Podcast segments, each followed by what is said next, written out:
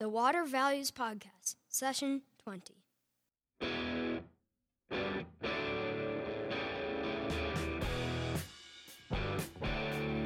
Welcome to the Water Values Podcast. This is the podcast dedicated to water utilities, resources, treatment, reuse, and all things water. Now, here's your host, Dave McGimsey.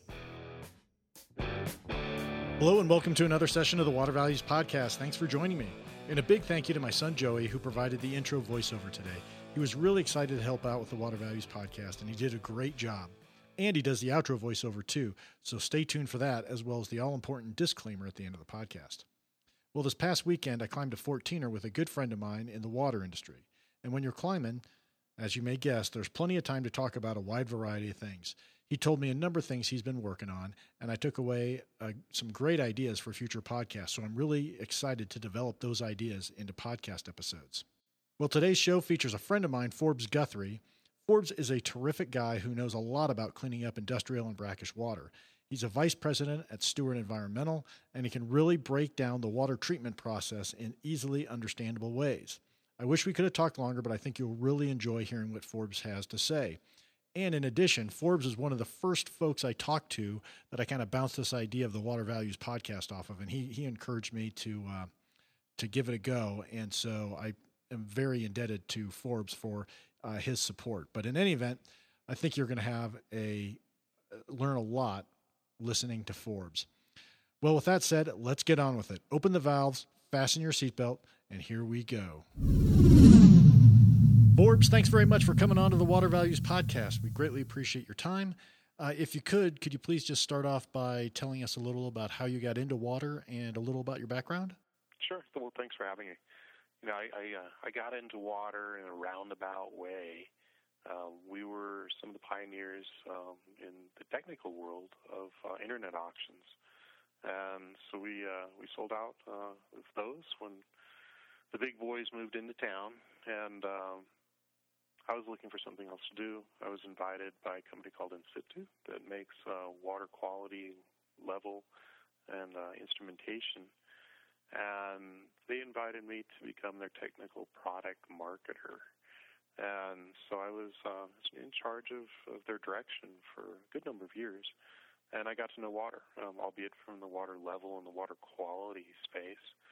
And the company moved Fort Collins um, about, oh, eight to ten years ago, and uh, I was looking around at the engineering uh, talent in this area. I recognized from working in situ that water was uh, going to be a big deal. It was starting to be a little bit back then, but not so much as it is today.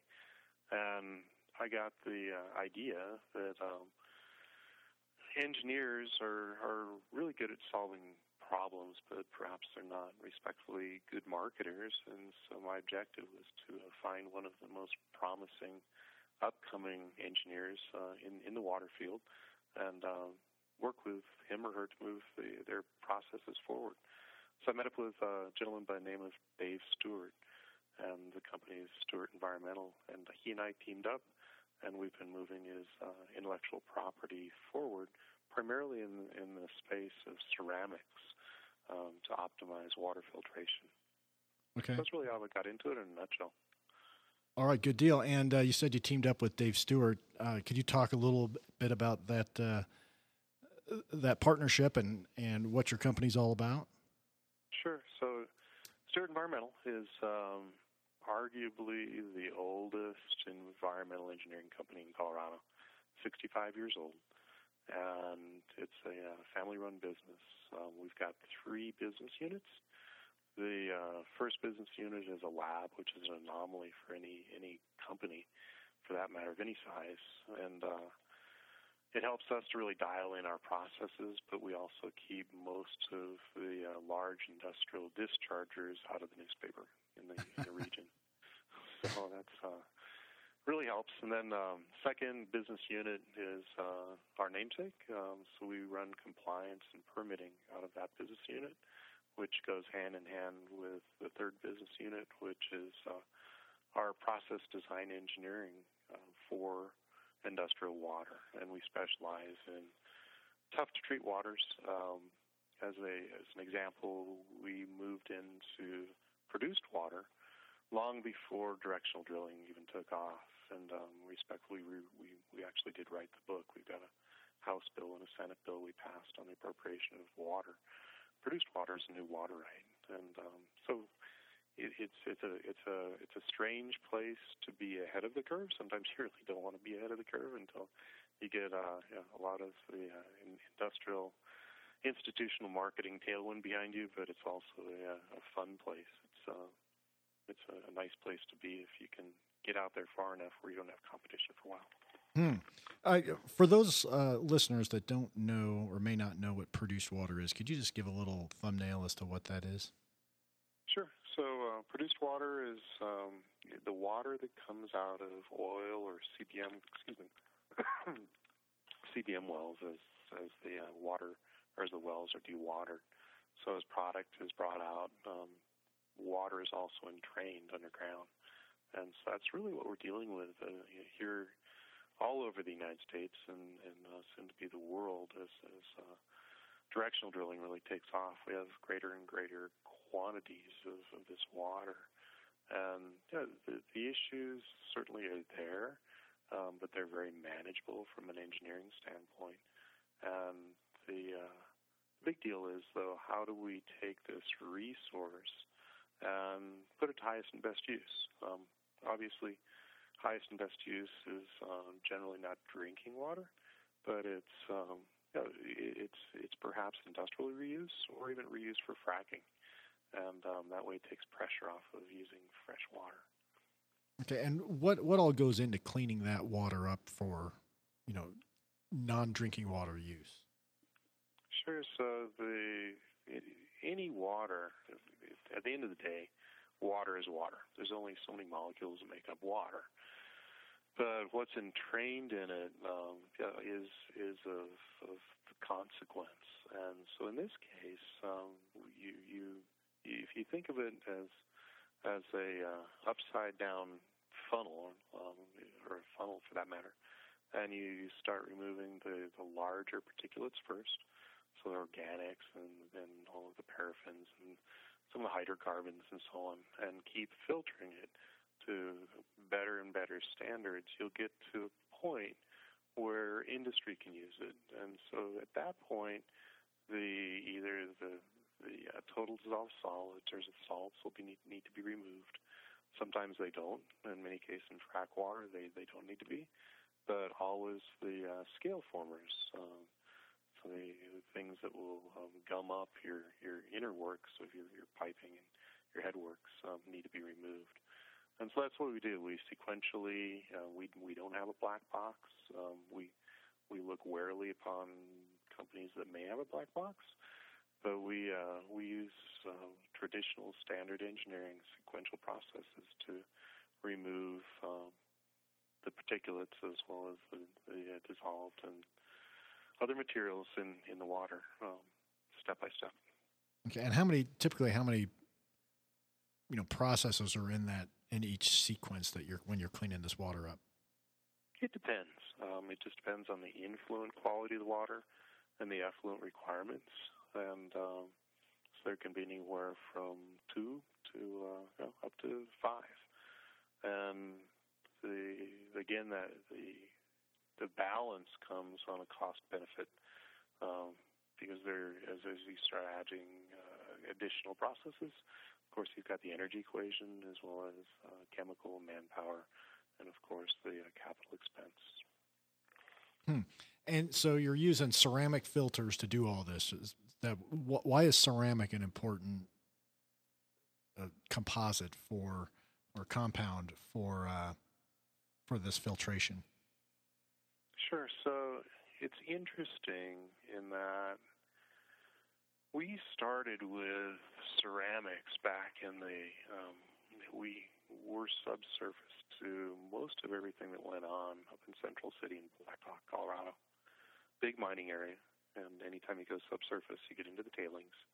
And um, we we we started in that era back when high density clarifiers were were really uh, the rage, where you you had lined precipitate metals and so on. And polymeric filters um, were also you know, sometimes used. And when we started looking at um, needing to go subsurface underneath a lot of the casinos that are up there, and um, really scale down the size of our process, still do the same thing. We we started um, some work with with Coors, CoorsTek, Coors Ceramics. Um, we we found that essentially the same ceramics that you you found in your, your drinking water filters can be used um, to fed it, to filter metal particulate um, out of water. So we, in this case, in most cases, will work on the uh, submicron, um, 0.1 micron range, uh, which will re- remove most uh, suspended solids out of the water, um, including uh, viruses and so on. Um, but with that, the big advantage over high density clarification or polymerics is um, actually threefold. Yeah, I can control a number of things um, on the site, and uh, the primary I want to control is, is energy.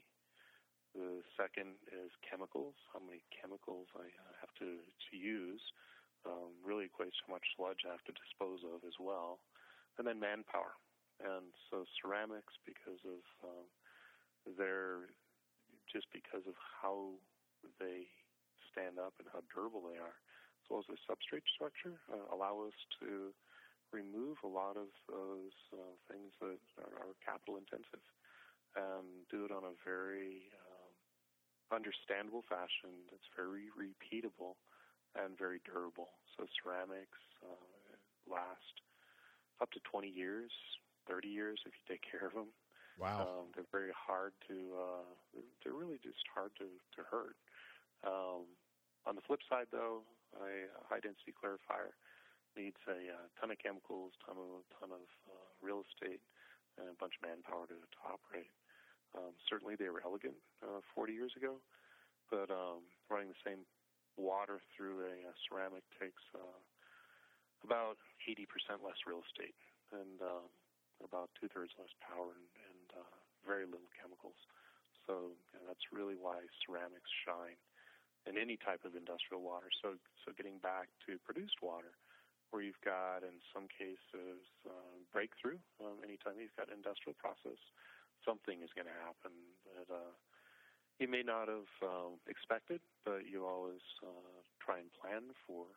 And in many cases, um, it's it's a breakthrough. Something has uh, come down through through a, uh, a well battery that um, has burped up from from one of the uh, well processes, and it comes at your system, and it'll come through. You need to clean the membrane. The membrane can become become clogged, and if I was using a uh, polymeric membrane, I've only got two or three cleanings before the membrane becomes brittle and, and less effective.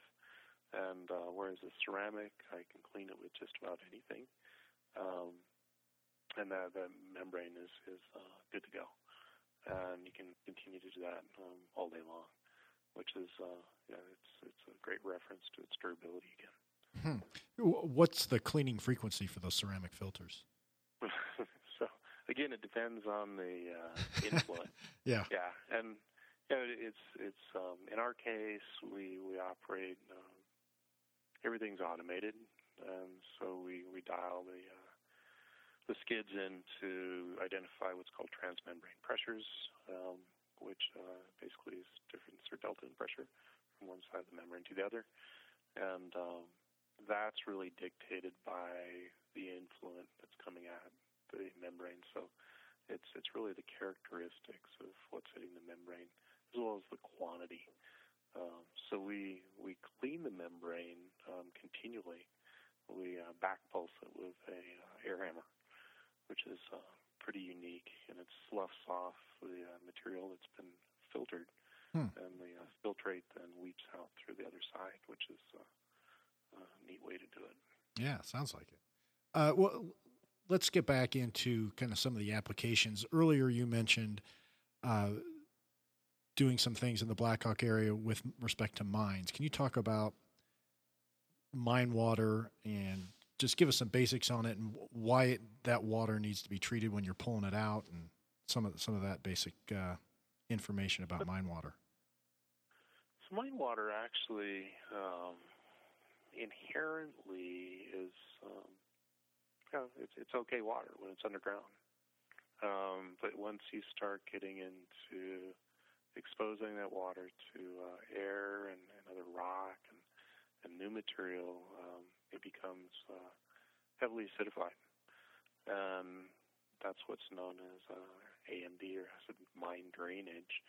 And as it becomes acidified, it starts uh, moving metals um, into dissolution. And those metals are, are generally regulated metals. Um, so you know eh, you've heard of the arsenics and so on, and um, you can only have so much of that in watersheds. And so watersheds around the uh, United States and in many places of the world are, are regulated on what's called total maximum daily load. And so basically how much uh, how much regulated material can uh, be deposited um, in a certain area of the watershed um, in a certain time period without harming your downstream neighbor. And those regulations are, are tightening. Um, they're incredibly tightening, which is good. Um, again, it's, uh, we're recognizing the value of water. And so if you can head off the problem at its source and remove the uh, acid mine drainage, then you uh, you see solve a significant problem downstream, particularly cumulative um, so the um, mine waters, uh, as as active mines go, um, active mines have uh, regulated discharge permits. So for the, for the most part, active mines in, in the U.S. Um, and mostly around the world are are highly regulated and um, they're great stewards. The uh, second part, though, is is uh, old abandoned mines, and, and those are actually very problematic. There's a number of them in, in Colorado. I think the last count was about 16,000 back from the mining era.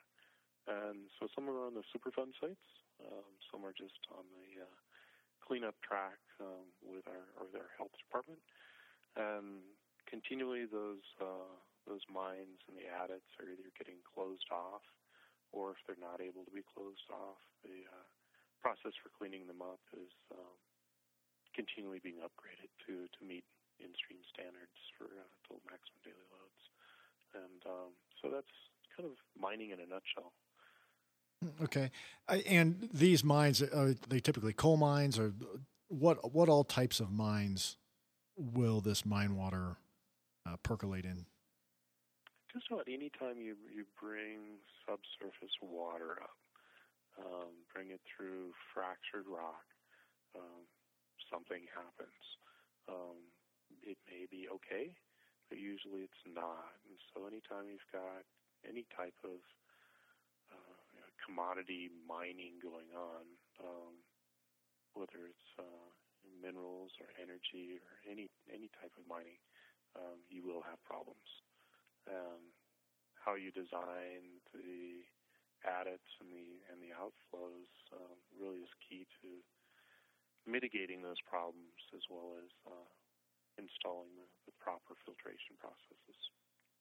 Okay. If they, if they can't be uh, closed off. Concerning active mines, does the does the type of extraction or the type of mineral you're pulling out, um, h- how does that impact the treatment process for that mine water? Active mines um, really have three points that uh, water is, is critical to the touch. You know, the first issue is is uh, their in, in intake water, how they get their water. Um, all mines uh, that that are not net, net dischargers um, need need their processed water. So to take water, whether it's from natural or industrial water, and process it to the, the quality of water that uh, you know is, is on ionic balance to what um, is is is uh, appropriate to to uh, move the material around and filter it and so on um, is is key. And so that's uh, that's more of an energy play um, and a little bit of a chemical play. There's not so much uh, burden in the water at that point. Second is their processed water. So as they start moving water around their operations and, and washing and, and uh, cleaning the material, um, you, you start to uh, you know, get more suspended solids in the water. Um, that's another treatment point.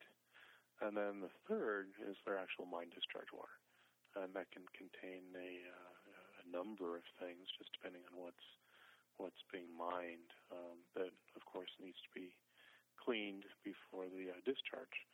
Um, and it's all it's all a, a very solid science.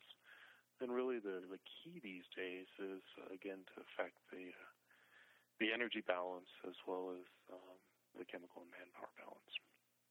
Got it. Okay, and um, l- let's let's switch off to say brackish water. There's been a. Uh-huh. Could you describe what number one what brackish water is? Uh, give some examples, and then you know talk about uh, some of the treatment processes for brackish water. Sure. So brackish water is actually arguably one of the next big frontiers. So the, uh, the available water that we have uh, globally, we're using um, maybe less than a half percent, and um, the balance of that um, is tied up in either glaciers and then the, balance of that water, which is a uh, hugely significant percentage is uh, you know, it's all ocean water. And um, so as you move through the freshwater spectrum, and consider that um, only about 1% of the water globally is available, um, you start recognizing that there's a lot of other water. And so you start moving downstream, if no pun intended, to the other available waters. And again, it becomes a, a cost issue of uh, treating. So there's there's a curve, uh, the cost benefit curve of how, how much do we want to pay to treat water and what's it worth on the other side. And so municipalities have, of course, traditionally gone after as fresh a water as they can. And the TDS or total dissolved solids of those those types of water are in the yeah, maybe 300s or less. And brackish water, though, is the next um, the next really available water past uh, fresh fresh water. And brackish water is generally water. Um, the definition varies depending if you talk to the USGS or, or some professor at CSU. It varies uh, anywhere generally from about 500 TDS all the way up to 30,000 but somewhere in the range generally of about 10,000 uh, TDS or below. And brackish water happens all around the globe. Um, it's generally entrained underground, so there's a lot of entrained underground lakes, if you would, that um, are slightly saline. Um, the water is generally good, but it does uh, have uh, some dissolved particulate or dissolved material in it. Um, which is uh, in many cases it's sulfates, and sulfates um, are again scale formers. Um, they uh, need to be removed, and so there's there's cost in removing the material as well as taking the dissolved solids, the other dissolved solids and salts, to uh, a point where the water can be used. So traditionally, it's been ignored um, because of the cost. Cities uh, again will go for the uh, lowest cost cheapest water. And now, the um, industry as well as energy are, are really looking to alternative sources of water uh, because, in most cases, the cities uh, that they're near have bought up a lot of the water rights.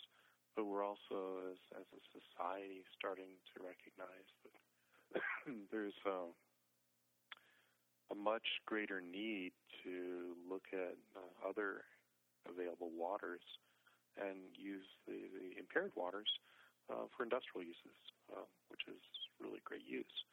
And so that's where we've been moving, whether it's the Central Valley of California, um, we're processing water underground uh, in drained water that's been um, actually made brackish somewhat because of agriculture.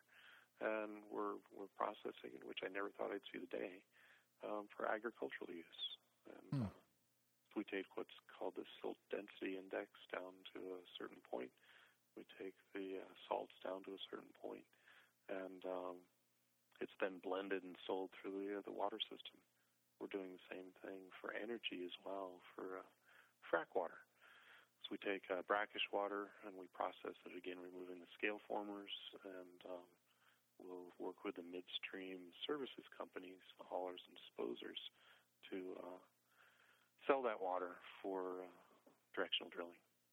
And so there's a couple of examples of brackish water, but certainly that's absolutely the next frontier. That and uh, slightly impaired waters. Okay. Hey, can you talk a little about the you know technology commercialization in terms of process and things like that? How you go about getting getting people to or water users to buy into using your you know the produce the, the brackish water that you're producing. Sure. So yeah, technology commercialization is actually in the engineering realm. Um, it's it's really somewhat of an ignored art. Um, those who ignore it uh, do it at their peril. But a technology commercialization generally goes uh, in our in our shop anyway. Um, we use what's called the Toyota Motor Development Tollgate process. Same process as a Toyota and, and Danaher and the big boys use to uh, commercialize something. And um, it's essentially a multi-step process that starts with very wide assumptions. As you move through the product development stage, all of the various disciplines need to agree that we're making a product or process that um, meets the needs of the consumer that we can manufacture for a, a price the market will bear, and we'll make a profit. And this is sustainable, so we have a triple bottom line going on as well. Um, if it doesn't pass at any one step, uh, we'll re- re- revisit our assumptions and our engineering, and if we can't make it happen, then we go on to the next. If we uh, recognize that early on in the process, we generally save either us or our investors um, potentially millions of dollars.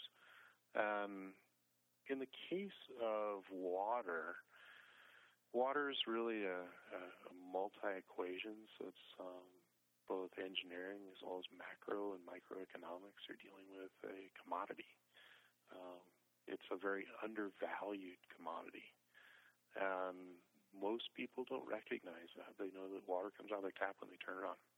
Everything's good, and they don't recognize that uh, that there's a considerable amount of value and a considerable amount of touch that uh, goes into their water.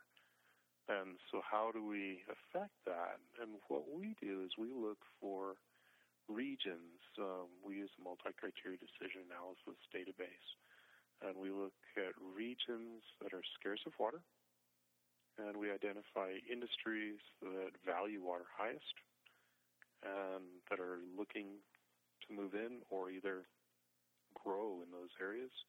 And we then start looking at the supply chain where can we insert ourselves in the supply chain for that particular vertical. And so in many cases, we'll, we'll team up with uh, midstream companies that, that deal in water, and um, we will become the water manufacturer, whether it's on the a design basis or design, build, own, operate, and transfer. Um, we also partner with some very, very big funders to uh, affect the design, build, own, operate, transfer components. So that's um, again in a nutshell, in two minutes, um, how we commercialize a process in water. All right, good deal. Well, Forbes, you've been, you've been fantastic today. I'd love to speak with you for uh, for a good long time, but I think we're coming up against it here. Uh, if you could, please, could you just tell us a little about where folks can more to, can go to find out more about you and Stewart Environmental? Sure. Um, quite simply, we've got a uh, website. It's uh, Stewart ENV dot com, S T E W A R T E N V dot com, and um, list us on there, list what we do, and um, happy to talk with uh, anyone in your audience about it. Great. Thanks again, Forbes. Great. Thanks, David. You bet. You bet. We'll talk to you soon. Bye.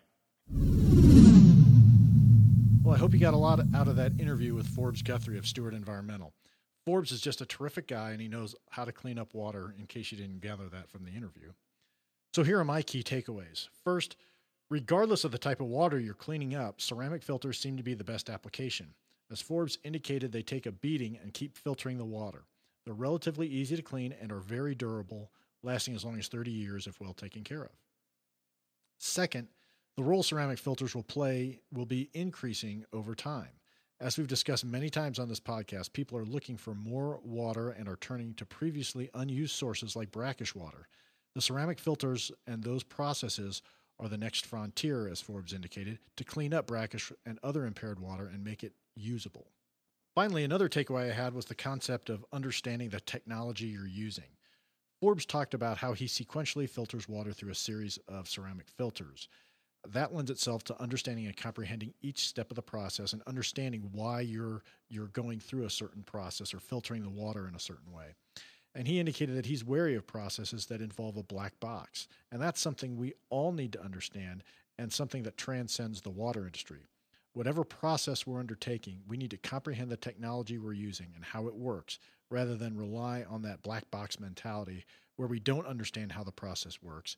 And simply put, using that black box is a recipe for disaster. Well, you can check the show notes out for this session at thewatervalues.com forward slash pod 20. And please don't be bashful in letting me know what interested you about the interview by leaving a comment on the show notes or by emailing me at david at thewatervalues.com. You can also tweet at me at DTM1993. And don't forget to rate and review the podcast on iTunes, Stitcher, and other podcast directories. And don't forget to tell your friends and colleagues about the podcast and to sign up for the Water Values newsletter, which can be done at thewatervalues.com. In closing, please remember to keep the core message of the Water Values podcast in mind as you go about your daily business. Water is our most valuable resource, so please join me by going out into the world and acting like it.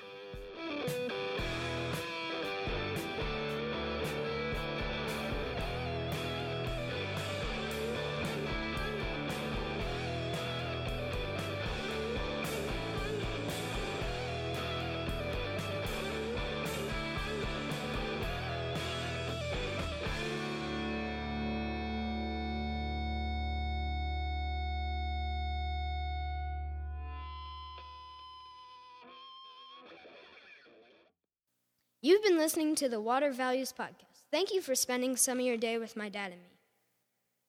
Thank you for tuning into the disclaimer. I'm a lawyer licensed in Colorado and Indiana, and this podcast does not establish an attorney client relationship with you or anyone else. And information in this podcast should not be considered legal advice. Further, this podcast is not a solicitation for professional employment. I'm just a lawyer who finds water issues interesting and who believes greater public education about water issues is necessary. And that includes enhancing my own education about water issues because no one knows everything about water.